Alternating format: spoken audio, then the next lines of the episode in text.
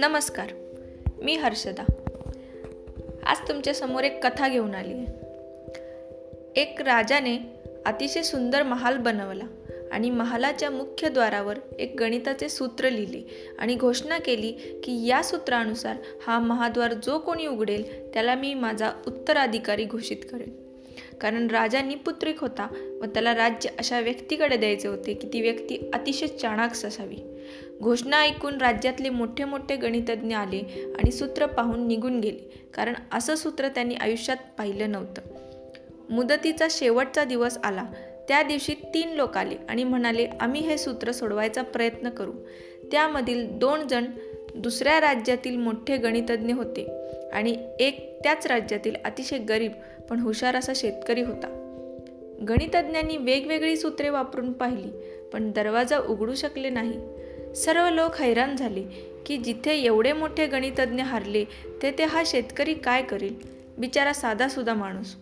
शेवटी त्याला सांगण्यात आलं की चला तुमची वेळ आली आहे.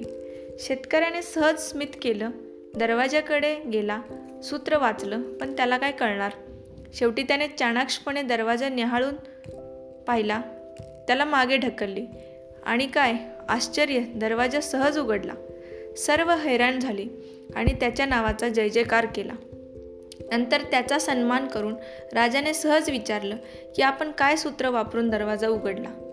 तो शेतकरी नम्रपणे म्हणाला की मी विचार केला की गेले सहा दिवस एवढे मोठे विद्वान सूत्र वापरतात पण दरवाजा उघडत नाही. मग सूत्रच खोटे असावे आणि दरवाजा पाहिला तर त्याला कडी कुलूप पण दिसत नाही. मी ठरवलंच होतं की समस्या काय आहे हे पहिले बघू नंतर ती कशी सोडवायची ते ठरवू. आणि मी तेच केलं. कित्येक वेळा जीवनात समस्या ही नसतेच पण आम्ही त्या विचारांनीच अर्धमेले होतो की ती कशी सुटेल आणि चिंता करताना ती समस्या विनाकारण अतिशय जटिल बनते. जीवन दुःखी होण्याचं हेच मोठं कारण आहे. जीवनात संकटाचं येणं हे पार्ट ऑफ लिव्हिंग आहे आणि त्या संकटांना हसत समोरे जाऊन बाहेर पडणं हे आर्ट ऑफ लिव्हिंग आहे. मनाचा दरवाजा उघडला की सर्व चिंता काळजी पण मिटते. धन्यवाद. अशा अनेक पॉडकास्ट ऐकण्यासाठी मला फॉलो करा आणि प्रतिक्रिया कमेंट्समध्ये कळवा.